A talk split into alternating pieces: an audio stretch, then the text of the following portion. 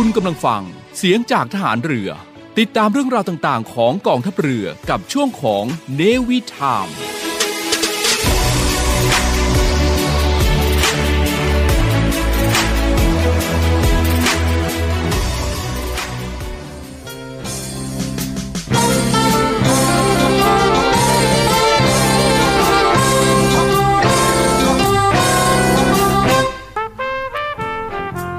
ผู้มีความสุจริตและบริสุทธิ์ใจ แม้จะมีความรู้น้อย ก็ย่อมทำประโยชน์ให้แก่ส่วนรวมได้ มากกว่าผู้มีความรู้มาก แต่ไม่มีความสุจริตไม่มีความบริสุทธิ์ใจ พระราชดำรัสพระบาทสมเด็จ พระบรมชนากาธิเบศรมหาภูมิพลอดุลยเดชมหาราช บรมนาถบพิตรในโอกาสที่คณะผู้อำนวยการ และอาจารย์ใหญ่จากโรงเรียนต่างๆ ในเขตอำเภอดุสิตกลุ่มจิรดา เข้าเฝ้าทูลเกล้าถวายเงินโดยเสด็จพระราชกุศลตามพระราชอัธยาศัย ณพระดำหนักจิรดาละโหฐาน เมื่อวันที่ 18 มีนาคม พุทธศักราช 2523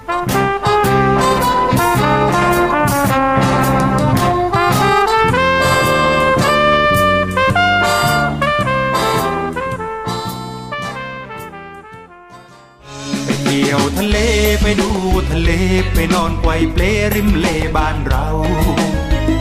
รายการเนวิถามช่วง รอบรั้วทะเลไทยดาวกับสาวชาวเล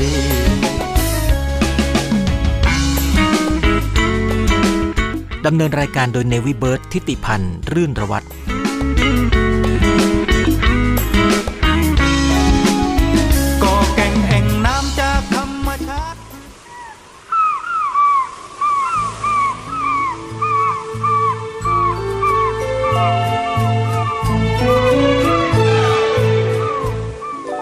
สวย น้ำใส ร่วมมือร่วมใจ อนุรักษ์พิทักษ์ไว้เพื่อท้องทะเลไทย สดใส สวยงาม สวัสดีครับคุณผู้ฟังที่รักทุกท่านครับ ขอต้อนรับทุกท่านเข้าสู่รายการเนวิทามช่วง รอบรั้วทะเลไทยดำเนินรายการโดยเนวิเบิร์ตทิติพันธ์รื่นระวัตเป็นประจำทุกวันจันทร์ ทางสถานีวิทยุเสียงจากฐานเรือวังนันทอุทยาน คลื่นความถี่ 93 เมกะเฮิรตซ์ในช่วงเช้า ระหว่างเวลา 7 นาฬิกาถึง 8 นาฬิกาครับ และช่วงค่ำทางสถานีวิทยุเสียงจากฐานเรือต่างๆ ตั้งแต่เวลา 18 นาฬิกา 5 นาทีถึง 19 นาฬิกาทางสถานีวิทยุเสียงจากทหารเรือแห่งนี้ครับ และก่อนที่จะรับฟังช่วงแรกของรายการ ขอมอบเพลงแห่งท้องทะเล แทนความคิดถึงกันก่อนครับ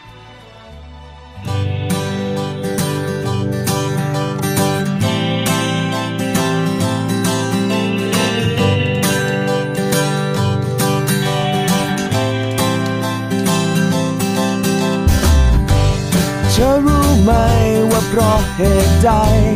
น้ำทะเลที่ใสถ้ามองไกลเป็นสีครามแสงแดดร้อนแรงก็ยังคงเป็นคำถามถ้าเจอกับสายสีขาวทำไมยังดูไม่สีสันเธออยากจะรู้บ้างไหมว่าความจริงเป็นเช่นไร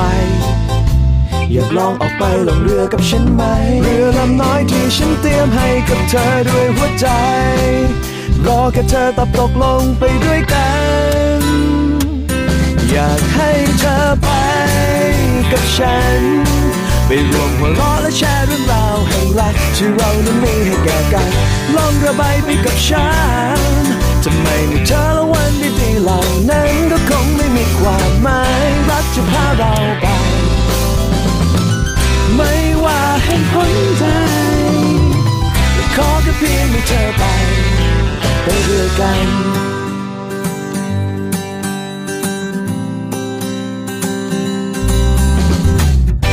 จะไม่ต้องกลัวไม่ต้องกังวลกับสิ่งใด ฉันจะคอยห่วงใยและคอยใส่ใจดังห่วงยางบิกินี่ที่เธอนั้นถอดวางจะเก็บให้ตอนรุ่งสางและชงกาแฟมาให้เธอกับคำถามคนง่ายๆว่าจะไปกันหรือเปล่าออกไปท่องเที่ยวทะเลดูท้องฟ้าคืนแรงๆกอดคอกันนั่งพูดคุยดูหมูปลาหลับตาแล้วมองทะเลด้วยหัวใจ อยากให้เธอไปกับฉัน ไปรวมหัวเราะและแชร์เรื่องราวแห่งรัก ที่เรานั้นมีให้แก่กันลองระบายไปกับฉันจะไม่มีเธอและวันที่ดีเหล่านั้นก็คงไม่มีความหมายรักจะพาเราไป ไม่ว่าแห่งหนใดขอแค่เพียงให้เธอไป ไปด้วยกัน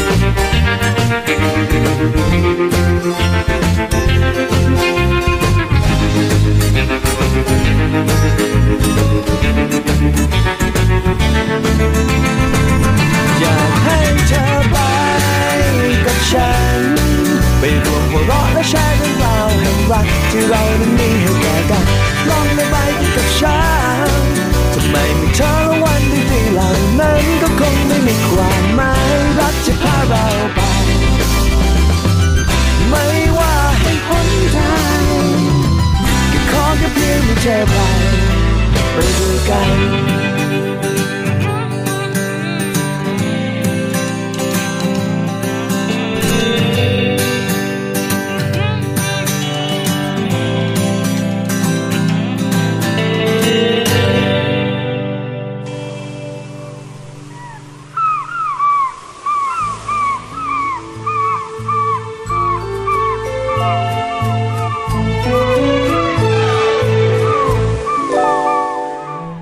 ดีครับ คุณผู้ฟังครับขอต้อนรับเข้าสู่รายการเนวิทามในช่วงรอบรั้วทะเลไทยครับ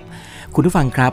เนื่องในช่วงนี้บ้านเมืองของเราเปิดประเทศนะครับ การท่องเที่ยวถือว่าเป็นเป้าหมายหลักครับของเศรษฐกิจ และการมาเที่ยวทะเลจึงมีความสำคัญในการท่องเที่ยวมากกว่าสิ่งอื่นใด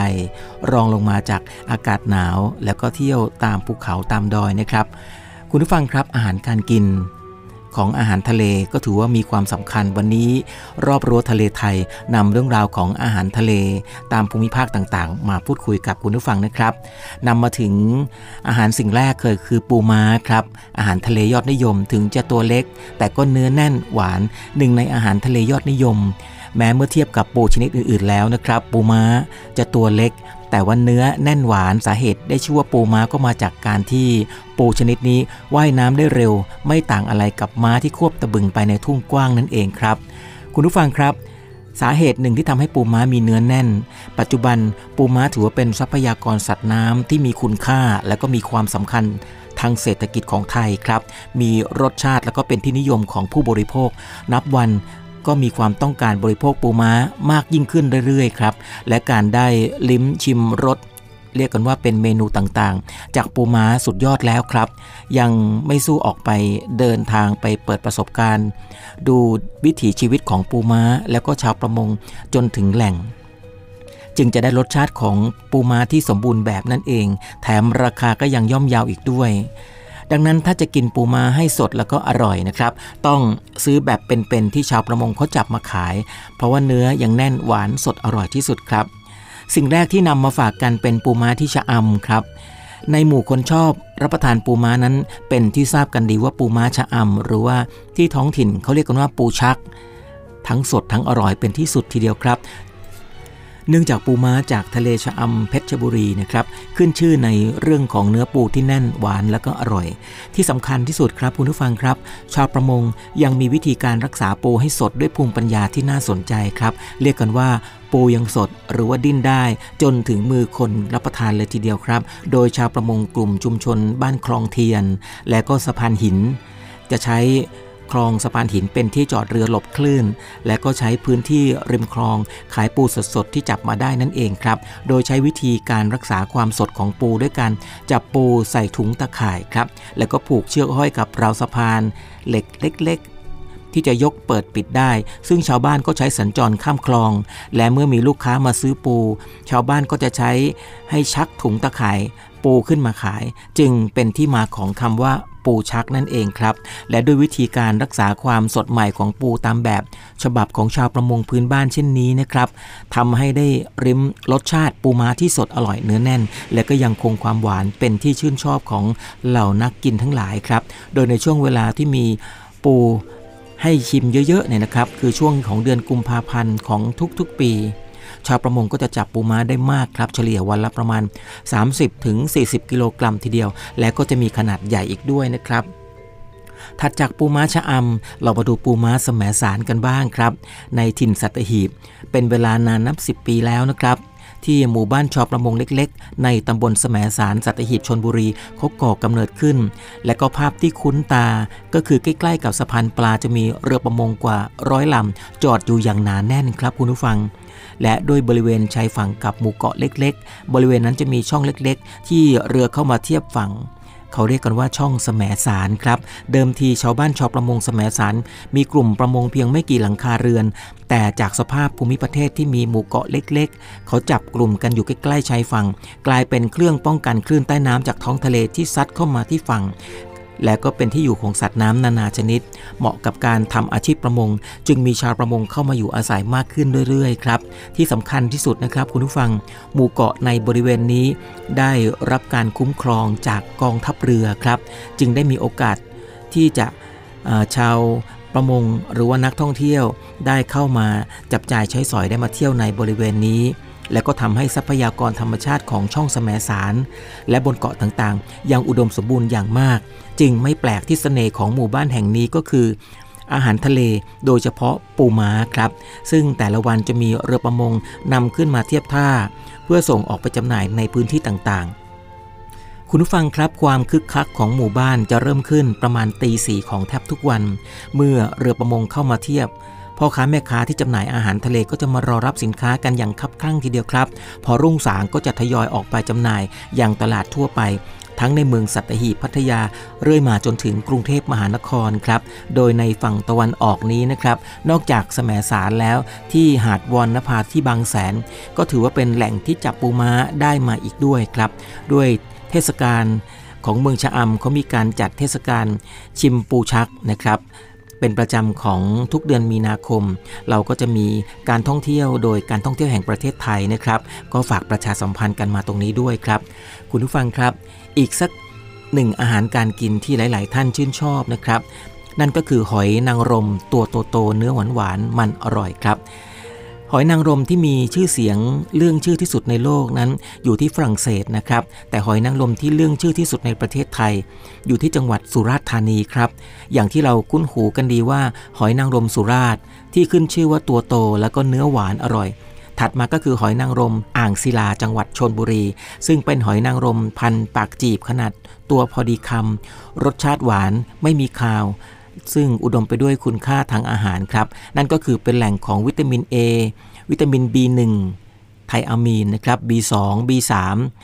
แล้วก็วิตามินดีครับคุณผู้ฟังครับหอยนางรมสุราษฎร์นั้น บริเวณอ่าวบ้านดอนจังหวัดสุราษฎร์ธานี ซึ่งมีความยาว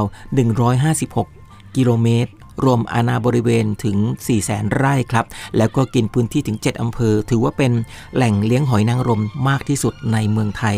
โดยเฉพาะที่อำเภอกาญจนดิตนะครับ มีผู้ประกอบอาชีพ เลี้ยงหอยนางรมมากถึง 1,700 ลายครับ และก็ด้วยคุณภาพของน้ำในบริเวณรอบๆอ่าว เหมาะสมกับการเลี้ยงหอยนางรมมากที่สุด เนื่องจากว่ามีลักษณะเป็นน้ำกร่อย ซึ่งเกิดจากการไหลมารวมของน้ำจืดกับน้ำเค็มนั่นเองครับ โดยน้ำจืดที่ไหลสู่ปากอ่าวนั้นมีมากถึง 16 สายน้ำทั้งเล็กและก็ใหญ่รวมถึงแม่น้ำตาปี ซึ่งก็ถือว่าเป็นแม่น้ำสายใหญ่ที่สุด โดยสายน้ำแต่ละสายต่างก็พัดพาสารอาหาร หรือว่าอินทรีย์วัตถุที่มีประโยชน์ มากองไว้บริเวณนั้นครับ จนกลายเป็นแหล่งอาหาร เราหอยนางรมตัวอ้วนพีทีเดียวแล้วก็สัตว์น้ำอื่นๆ โดยทั่ว ๆ ไปแล้วนะครับ คุณผู้ฟังการเลี้ยงหอยนางรมก็ควรเลี้ยงในพื้นที่ที่มีน้ำท่วมถึง แต่น้ำต้องไม่เค็มหรือว่าจืดเกินไปนั่นเองครับ แล้วก็บริเวณรอบอ่าวบ้านดอนที่มีระดับความเค็มพอดีจึงทำให้ได้หอยตัวใหญ่หวานอร่อยครับ และด้วยเหตุนี้ตลอดระยะทางจากบริเวณชายฝั่งไปจนถึงท้องทะเลกว่า 5 กิโลเมตรจึงอุดมไปด้วยแหล่งประมงพื้นบ้าน รวมถึงหอยนางรม เพราะว่ามีความหลากหลายทางระบบนิเวศ จนกลายเป็นแหล่งอาหารชั้นเยี่ยมของสัตว์น้ำน้อยใหญ่ครับ ขณะที่ทางทิศตะวันออกเฉียงเหนือของอ่าว ก็ยังมีเกาะสมุยเกาะพังงานเป็นแนวบังลม ก็ช่วยลดแรงประทะจากคลื่นลมและก็น้ำที่จะมารบกวนการเลี้ยงหอย ดังนั้นเพื่อให้ได้อัธรส และก็ได้ความสดในการรับประทานหอยนางรมสุราษฎร์จึงอยากเรียนเชิญชวนนะครับ ให้ลองรับประทานหอยนางรมสดจนถึงถิ่นครับ โดยเฉพาะจากฟาร์มหอยกลางทะเล เพราะที่นั่นครัวธรรมชาติ ซึ่งเขาเรียกกันว่าขนขนำเป็นภาษาใต้แปลว่าที่พักนะครับ จากเดิมที่เคยเป็นที่พักของชาวประมงเวลาออกจับสัตว์น้ำและก็เฝ้าระวังขโมย วันนี้ แปรเปลี่ยนเป็นฟาร์มสเตย์สวยงามครับ โดยมีพื้นที่ด้านล่าง เป็นบ่ออนุบาลหอย ไม่เพียงจะได้รับประทานหอยนางรมสดๆนะครับคุณผู้ฟัง แต่ว่าฟาร์มสเตย์กลางทะเลเหล่านี้ยังพร้อมนะครับ ให้เรียนรู้วิถีประมงแบบดั้งเดิม รวมทั้งเคล็ดลับในการเลือกสังเกตแกะ และก็รับประทานหอยนางรมอย่างถูกวิธีด้วยครับ และเวลาเลือกก็ดูให้ตัวไม่ใหญ่มากนะครับ คุณผู้ฟังแล้วก็สำคัญหอยสดต้องไม่อ้าครับ แต่สุราษฎร์นี้ไม่ต้องเลือก เพราะว่าใหญ่มากทุกตัวอยู่แล้ว และสถานที่เลี้ยงหอยนางรม หอยนางรมอ่างศิลาถัดจากหอยนางรมสุราษฎร์แล้ว หอยนางรมที่ได้รับความนิยมตามมาติดๆสำหรับหอยนางรมที่อ่างศิลาตั้งอยู่ที่ตำบลอ่างศิลาอำเภอเมืองจังหวัดชนบุรี และด้วยชายฝั่งอ่างศิลาก็คือ พื้นที่ที่ดีที่สุดในการเลี้ยงหอยนางรมของจังหวัดชนบุรีครับคุณผู้ฟัง เนื่องจากว่ามีลักษณะเป็นดินเลน และก็มีโขดหินมาก จึงเป็นที่อยู่อาศัยชั้นดีของหอยนางรมพันปากจีบ ขนาดตัวพอดีคำรสหวานครับและก็ไม่ติดคาว แต่เดิมคนที่ทำฟาร์มหอยนางรม เขาจะนำหินมาวางเรียงซ้อนๆกันบริเวณริมหาดให้หอยเกาะครับ เรียกกันว่าป่าหอยนางรม หรือว่าคอนโดหอยนางรม ทุกๆเช้าเนี่ยนะครับ คุณผู้ฟังคนงานจะถือเหล็กและก็ค้อนไปต่อยหอยออกจากหินครับราวกับว่าเสียงเพลงเจ้ยแจ้วแทนนาฬิกาปลุกเลยสำหรับคนอ่างศิลาเดี๋ยวนี้เริ่มหันมาใช้วิธีผูกไม้กลางทะเลกันแล้วครับ แล้วก็หย่อนเชือกผูกไม้ไผ่ลงไปให้หอยเกาะแบบเดียวกันกับการเลี้ยงหอยนางรมในภาคใต้ โดยแหล่งหาซื้อหอยนางรมอ่างศิลาที่ดีที่สุดนะครับคุณผู้ฟัง สะพานปลาอ่างศิลาครับ และเหล่าพ่อค้าแม่ค้าก็จะนำของทะเลมาวางขายบนสะพานปลา โดยชาวประมงจะทยอยลำเลียงของขึ้นฝั่ง กันตั้งแต่ตีสี่ตีห้าเลยครับ ก่อนที่ผู้คนจะเริ่มเดินเลือกซื้อของกันอย่างคึกคักตั้งแต่7จ็ดโมงเช้าเป็นต้นไปหอยนางรมที่นี่จึงสดและก็มีราคาย่อมเยาวครับ เนื่องจากว่าไม่ต้องผ่านพ่อค้าคนกลาง เครื่องเคียงกินกับหอยนางรม วิธีแกะแล้วก็รับประทานหอยนางรม ให้หงายฝาด้านเรียบขึ้นนะครับ ด้านบนก่อนจะกระเทาะให้ฝาเคลื่อนออกจากกัน พอแชะเนื้อออกมาควรรับประทานภายใน 1 นาทีครับ ซึ่งหอยที่ดีต้องมีซี่เหงือกสีเดียวกับลำตัว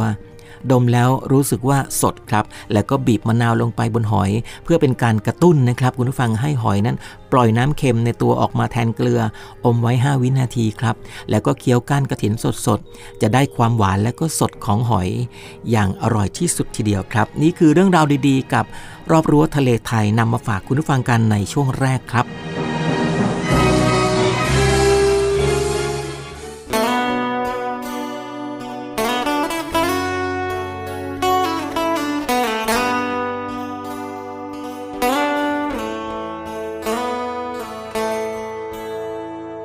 เลมาแสนไกล ไม่รู้โชคชะตา ก่อนตะวันลับฟ้า สัญญาจะไปหาเธอ ที่เดิม แต่ไม่เป็นอย่างนั้นพายุโหมกระนำพัดพาเรือของฉันติดเกาะอยู่แสนไกล คงไม่ได้กลับไป หาเธอ แต่ฉันก็ยังหวัง นั่งรอความหวังกับท้อง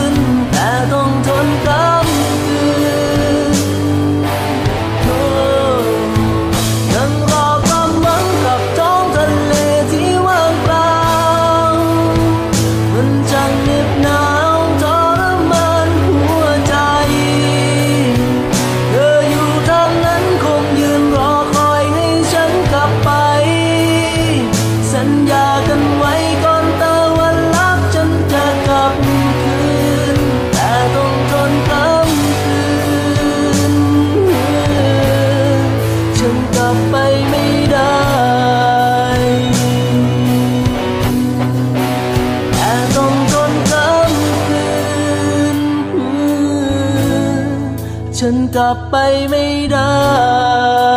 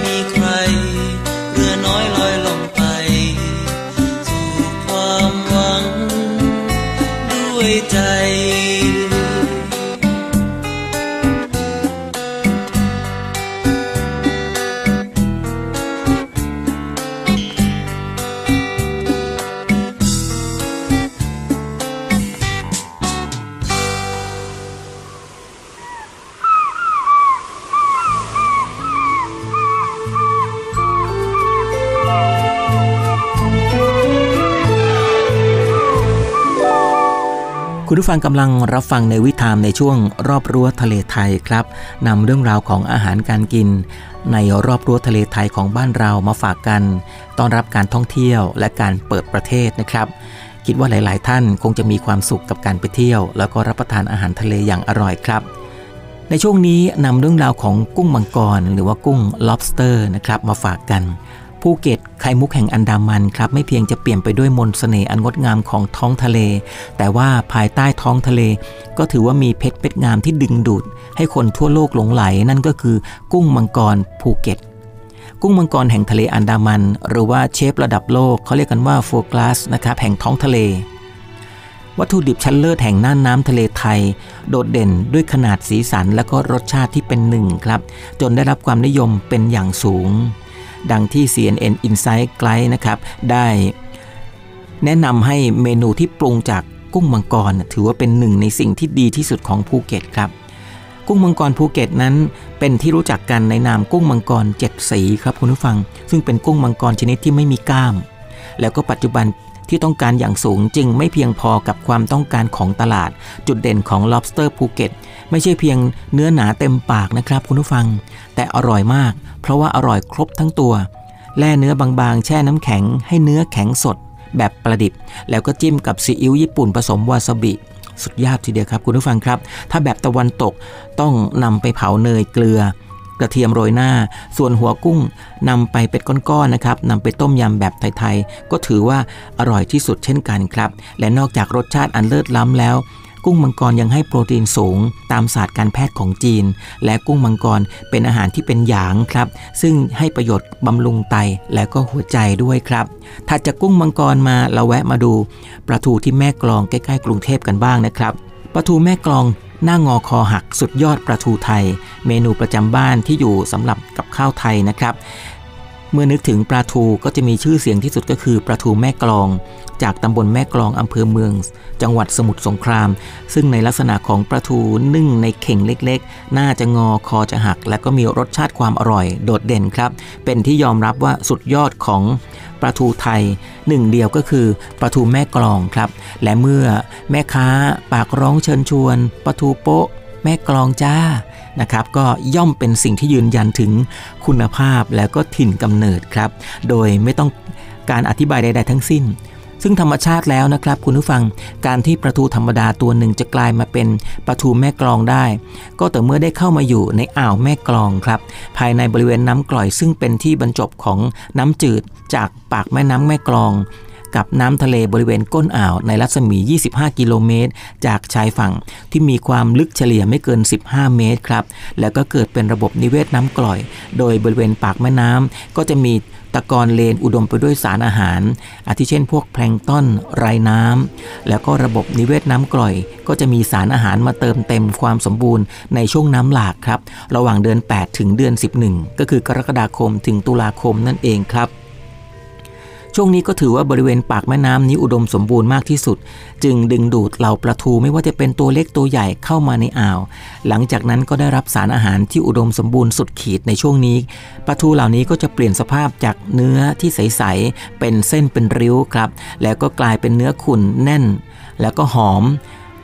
แล้วหวานโป๊ะ จับปลาทูแม่กลองสำหรับวิถีชาวแม่กลองนั้น จะมีภูมิปัญญาในการจับปลาทูที่น่าสนใจนะครับ คุณผู้ฟัง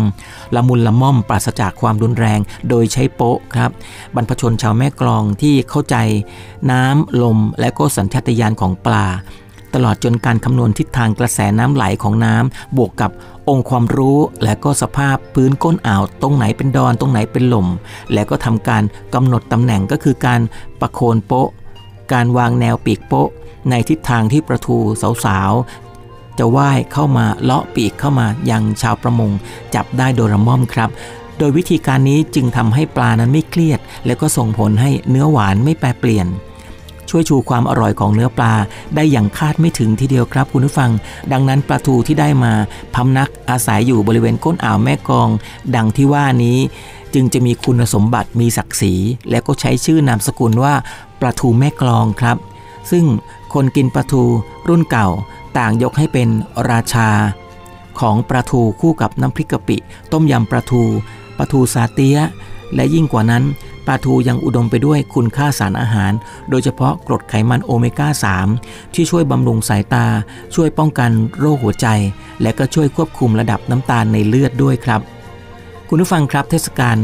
เมื่อปลาทูแม่กลองได้ขึ้นชื่อเป็นราชาแห่งปลาทู แล้วก็เป็นหนึ่งในของดีเมืองแม่กลองสมุทรสงคราม จึงมีการจัดเทศกาลการกินปลาทูขึ้นทุกๆปีนะครับ ในช่วงเดือนธันวาคมก็คือช่วงนี้แหละครับณนะบริเวณหน้าสารกลางจังหวัดสมุทรสงคราม ก็สามารถจะสอบถามเพิ่มเติมได้ที่หอการค้าสมุทรสงคราม และก็การท่องเที่ยวแห่งประเทศไทยสำนักงานสมุทรสงครามครับนี่คือเรื่องราวดีๆ มาฝากคุณผู้ฟังกันครับ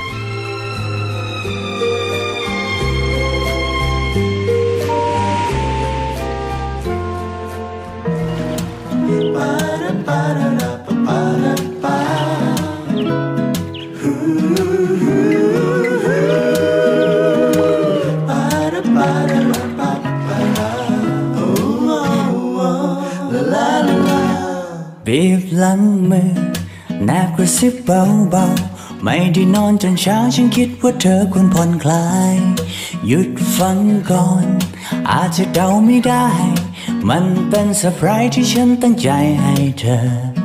อยากจะชวนเดินทางใต้ท้องทะเลไกล อยู่ใกล้ๆกับนั่นไง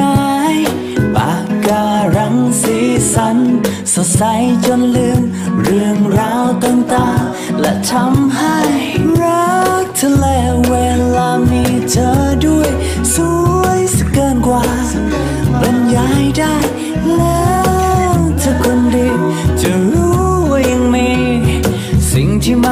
ำว่าต้องการปาปะดาดาปาปะปาดาดาลาลาลาลาลา ฉันจะพาเธอไปช่วยดูให้ดำดิ่งลึกลึกลงไปลาลาลาลา ฉันจะพาเธอไปช่วยดูให้ดำดิ่งลึกลึกลงไป นาฬิกาของเธอ รุ่นกันน้ำหรือเปล่า ก่อนจะเก็บกระเป๋าช่วยเขียนอีเมลบอกเจ้านาย บอกว่าขอลา แต่จะนานเท่าไร คงต้องเว้นเอาไว้เพราะทริปนี้ไปยาวนานหากใครบีบีตา ก็อยากให้ชิวๆไป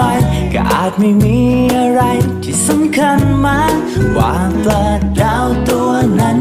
และมือของฉัน เวลาที่เราชวนกันแวกว่ายรักทะเลเวลามีเธอด้วย สวยสเกินกว่า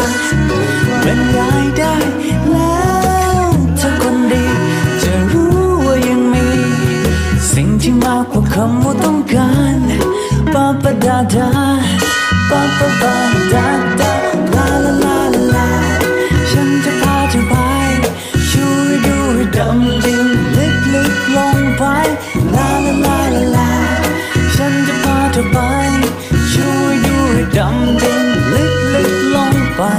ดูสิปลาดาทะเลปูแมงมุมก่อที่กันละปังหา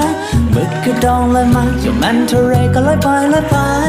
โอ้เจ้าปลาโลมาเกี่ยวพาราเซดำพุดและดำว่ายเช้าสายหรือบ่ายก็สวยงามเสมอ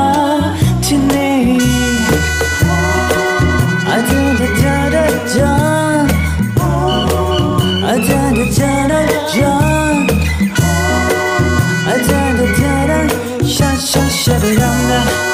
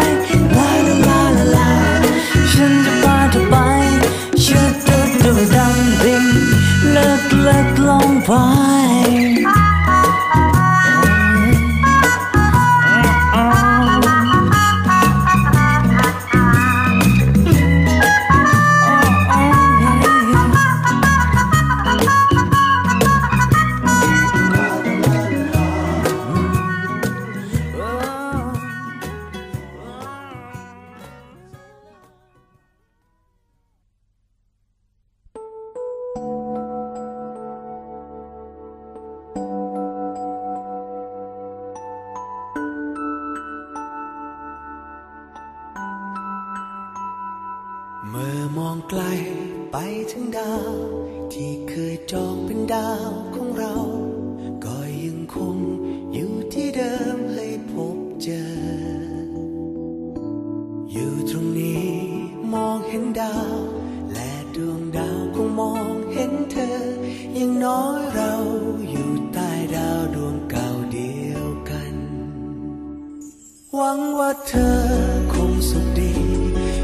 ตรงนั้นเจอสิ่งดีๆ ฉันคงมี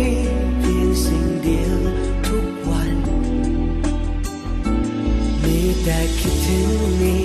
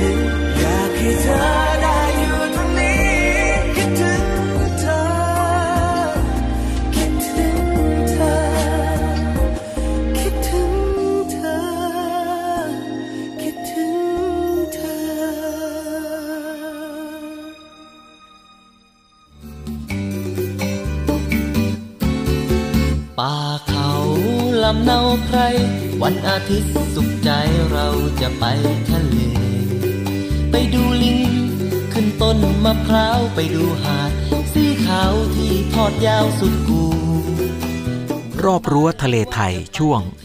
เกล็ดชาวเรือเพื่อชาวไทย โดยเนวิเบิร์ตทิติพันธ์รื่นระวัต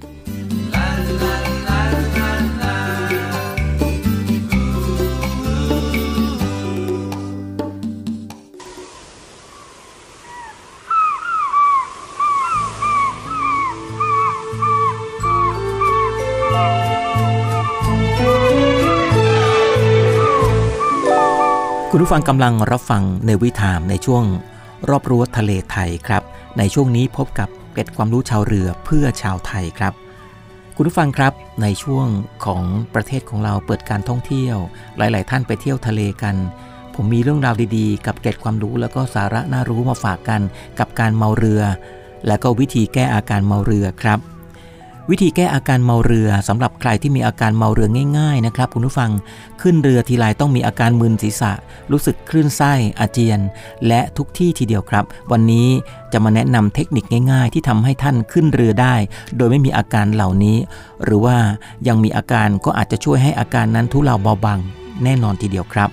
วิธีแรกนะครับ ให้กินยาเมาเรือก่อนขึ้นเรือ 30 นาที วิธีนี้เป็นวิธีพื้นฐานก็ก็ว่าได้ครับคุณผู้ฟังครับ แนะนำเป็นยาเม็ดสีเหลืองๆจะใช้ผลได้ดี เพราะว่าที่ทัวร์นั้นใช้ตัวนี้ถือว่าได้ผลดีทีเดียวครับ วิธีที่ 2 คือพักผ่อนให้เพียงพอ ก่อนวันที่จะมาดำน้ำเนื่องจากว่าถ้าสภาพร่างกายไม่แข็งแรง จะทำให้เมาเรือได้ง่าย และก็ไม่ดื่มของมึนเมาก่อนวันมาดำน้ำครับในส่วนของวิธีที่ 3 ก็คือพยายามนั่ง กลางเรือ หรือว่าท้ายเรือ เพราะว่าส่วนด้านหน้าแล้วก็ชั้น 2 จะเป็นจุดที่เรือโครงเคลงครับ ส่วนด้านท้ายจะเป็นจุดที่นิ่งที่สุด และก็ให้นั่งห่างจากห้องเครื่อง เพื่อจะได้หลบกลิ่นของน้ำมันเครื่องและเวลานั่งเรือพยายามให้มองไกลๆ อย่าก้มมองน้ำนานๆ เพราะว่าจะทำให้เมาเรือได้ง่ายนั่นเองครับ และก็ไม่เล่นมือถือหรือว่าอ่านหนังสือบนเรือ ซึ่งการใช้อุปกรณ์ดำน้ำตื้น และก็อุปกรณ์ดำน้ำตื้นนั้น สำหรับท่านที่ไม่เคยดำน้ำควรจะศึกษามาก่อนดำน้ำสำหรับการดำน้ำที่เป็นน้ำตื้นนะครับ อุปกรณ์จะไม่เยอะเหมือนกับการดำน้ำลึกแบบสคูบาซึ่งต้องเรียนภาคทฤษฎีที่สระน้ำแล้วก็ปฏิบัติที่สำคัญ แต่การดำน้ำตื้นเพียงแค่ว่ายน้ำก็สามารถดำน้ำได้แล้วนะครับ โดยเราจะมีอุปกรณ์ดำน้ำเพียง 4 อย่างเท่านั้นได้แก่หน้ากากดำน้ำท่อหายใจ ชูชีพ ตีนกบ สิ่งแรกคือหน้ากากดำน้ำวิธีการเลือกก็ถือว่าเป็นอุปกรณ์หลัก และก็สำคัญที่สุดคือการดำน้ำดูปะการัง ให้เลือกหน้ากากที่มีขนาดพอดีกับหน้าเราครับ วิธีการเช็คก็ง่าย ๆ เพียง แค่กดหน้ากากเข้ากับใบหน้า ให้ระดับเดียวกันกับใส่หน้ากากแบบปกติ โดยไม่ต้องใช้สายรัดด้านหลังนะครับ พอเรากดไปแล้วหน้ากากก็จะทำการบล็อกหน้าของเรา คือห้ามหายใจเวลากดนะครับ เมื่ออากาศในหน้ากากออกหมดแล้ว หน้ากากจะดูดหน้าเรา แล้วก็กด หน้ากากจะไม่ติด แสดงว่าหน้ากากยังไม่พอดีกับหน้าเรา ถ้าติดแสดงว่าใช้ได้ วิธีใช้แว่นตาที่ใช้สำหรับดำน้ำตื้น ก็จะแตกต่างจากใช้ว่ายน้ำและก็สระน้ำโดยแว่นตาดำน้ำจะปิดส่วนจมูก เพื่อป้องกันให้เรานั้นไม่เผลอหายใจทางจมูก เวลาอยู่ใต้น้ำครับ และวิธีการใส่เราก็จะเริ่มจากเอาหน้ากากแปะไว้ที่ด้านหน้าก่อน แล้วก็ค่อยๆ ดึงสายมาข้างหลัง โดยก่อนใส่ให้ระวังผมจะเข้าหน้าแว่นด้วยนะครับ ต่อจากนั้นมาก็คือท่อหายใจสำหรับท่อหายใจเน้นเอาไว้ช่วยเราสามารถจะหายใจในบริเวณผิวน้ำได้ครับ โดยเราจะใส่ปากในการหายใจ วิธีการใช้เพียงแค่กัดยางที่ยื่นออกมา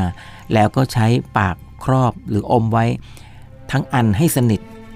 เวลาหายใจในน้ำก็เราก็จะไม่หายใจได้ เข้าออกอย่างยาวๆได้ เพื่อจะได้ไล่คาร์บอนไดออกไซด์ออกจากท่อครับ ถ้าเราหายใจสั้นๆ เราก็จะเมาคาร์บอนไดออกไซด์ในท่อของเราเอง ต่อมาคือชูชีพครับชูชีพเราจะไว้คอยช่วยให้ตัวเราสามารถลอยบนผิวน้ำได้ แล้วก็เลือกหายพอดีสำหรับตัวเราไม่ให้ใหญ่หรือเล็กเกินไปครับ ที่สำคัญต้องใส่ตัวล็อก ให้ครบโดยเฉพาะสายลัดเป้า แล้วก็เป็นสายที่สำคัญที่สุด จะเป็นตัวรั้งให้ตัวเรานั้นติดกับชูชีพ และก็ลอยได้อย่างสบายใจครับ สุดท้ายคือตีนกบ อันนี้จะเหมาะสำหรับผู้ที่ว่ายน้ำเก่งๆนะครับเอาไว้ช่วยให้ว่ายน้ำได้เร็ว แล้วก็สบายขึ้น โดยต้องใส่ตีนกบให้พอดีกับเท้า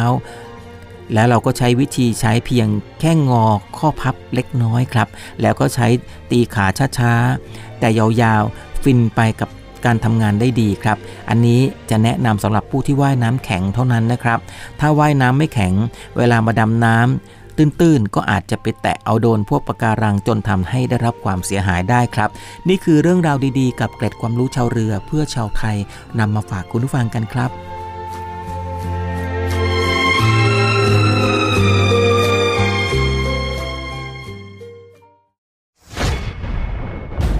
ทหารเรือ ช่วยคนไทย สู้ภัยโควิด -19 กองทัพเรือจัดตั้งศูนย์ให้บริการเคลื่อนย้ายผู้ป่วยโควิด -19 แบบ call center ให้ความช่วยเหลือพี่น้องประชาชนตลอด 24 ชั่วโมง ทั้งบนบกและในทะเล ประกอบด้วยรถยนต์ 65 คัน และเรือ 10 ลำ โดยแบ่งออกเป็นพื้นที่ดังนี้ 1. พื้นที่กรุงเทพมหานครและปริมณฑล โดยกรมการขนส่งทหารเรือ สนับสนุนรถบรรทุกขนาดใหญ่ 2 คัน และขนาดเล็ก 2 คัน สอบถามโทร 024755238 และ 024755499 2. พื้นที่จังหวัดชนบุรีและจังหวัดระยอง โดยฐานทัพเรือสัตหีบ จัดรถโดยสารขนาดใหญ่ 2 คัน และรถตู้ 2 คัน สอบถามโทร 038 438 474 3. พื้นที่จังหวัดจันทบุรีและจังหวัดตราด โดยกองบัญชาการป้องกันชายแดนจันทบุรีและตราด จัดรถเคลื่อนย้ายผู้ป่วย 42 คัน และเรือ 4 ลำ ได้แก่ เรือหลวงตากใบ เรือต่อ 113 เรือต่อ 237 และเรือต่อ 272 สอบถามโทร 039 312 172 4. พื้นที่จังหวัดสงขลา โดยทัพเรือภาคที่ 2 สนับสนุนรถช่วยเหลือผู้ป่วย 6 คัน สอบถามโทร 074 325 804 5. พื้นที่จังหวัดภูเก็ตและจังหวัดพังงา โดยทัพเรือภาคที่ 3 จัดรถช่วยเหลือผู้ป่วยรวม 8 คัน และเรือ 6 ลำ ได้แก่ เรือหลวงชนบุรี เรือหลวงมันใน เรือหลวงแหลมสิงห์ เรือต่อ 233 และเรือพยาบาล 2 ลำ สอบถามโทร 076 391 598 และ 076 453 354 6. พื้นที่จังหวัดนราธิวาส โดยหน่วยเฉพาะกิจนาวิกโยธินกองทัพเรือ จัดรถยนต์ช่วยเหลือจำนวน 4 คัน สอบถามโทร 073 565 367ศูนย์ให้บริการเคลื่อนย้ายผู้ป่วยโควิด -19 กองทัพเรือ แบบ call center ตลอด 24 ชั่วโมง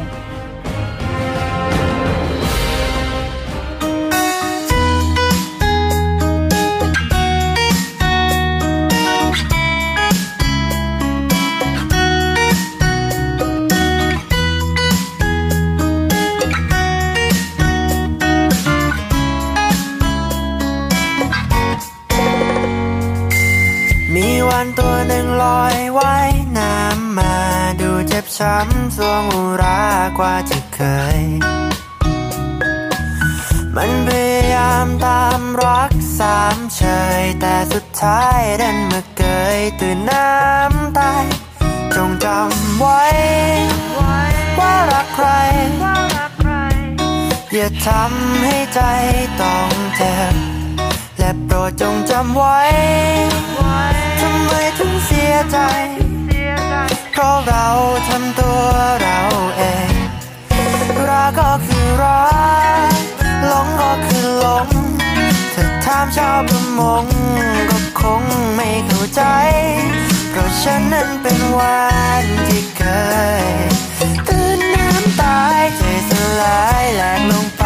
ใต้ทะเล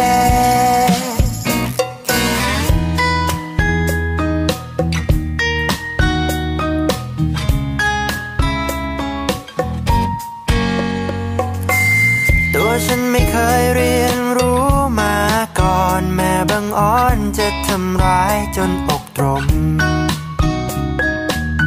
ดวงใจของฉันช่างแสนระปมด้วยพิษร้ายที่ทำลายจากปากเธอ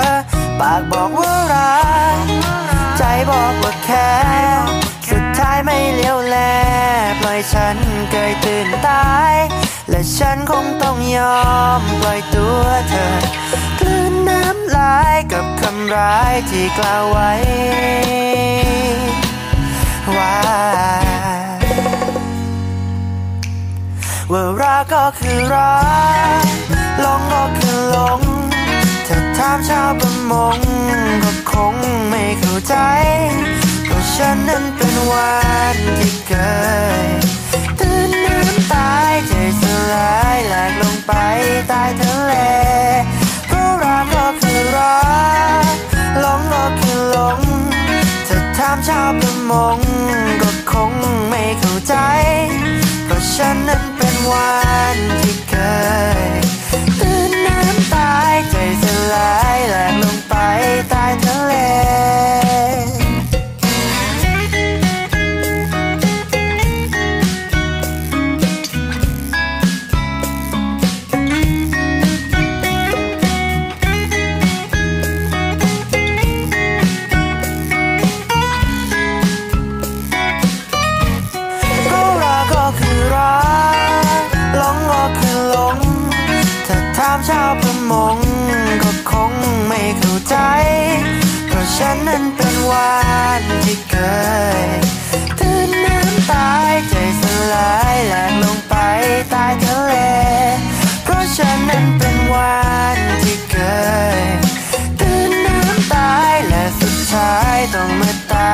ราะรักเธอ บีบหลังมือแนบกระซิบเบาๆ ไม่ได้นอนจนเช้าฉันคิดว่าเธอควรผ่อนคลาย หยุดฝันก่อน อาจจะเดาไม่ได้ มันคงเป็นเซอร์ไพรส์ที่ฉันตั้งใจให้เธอ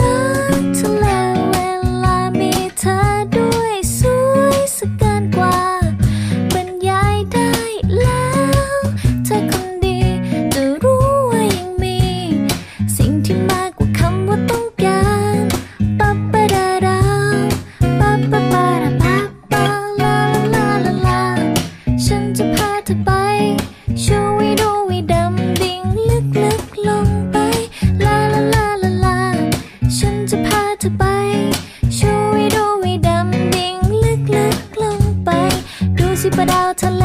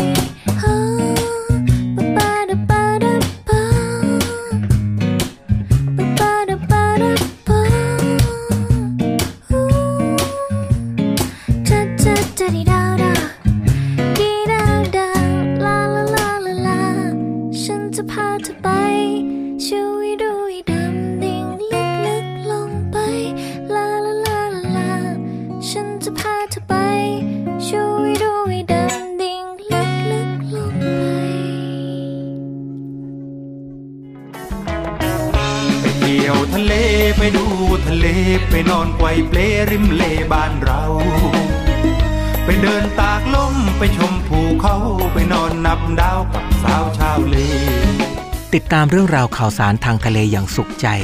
กับช่วงรอบรั้วทะเลไทยได้ ในรายการเนวิถามทุกวันจันทร์ ทางสถานีวิทยุเสียงจากฐานเรือ วังนันทอุทยาน คลื่นความถี่ 93.0 เมกะเฮิรตซ์ในช่วงเช้า ระหว่างเวลา 7 นาฬิกาถึง 8 นาฬิกา และสถานีวิทยุเสียงจากฐานเรือต่างๆ ตั้งแต่เวลา 18 นาฬิกา 5 นาทีถึง 19 นาฬิกา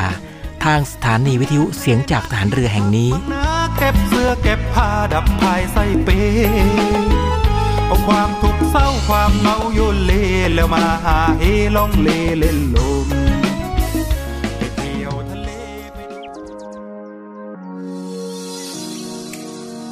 คุณผู้ฟังครับในวิถามในช่วงของรอบรั้วทะเลไทย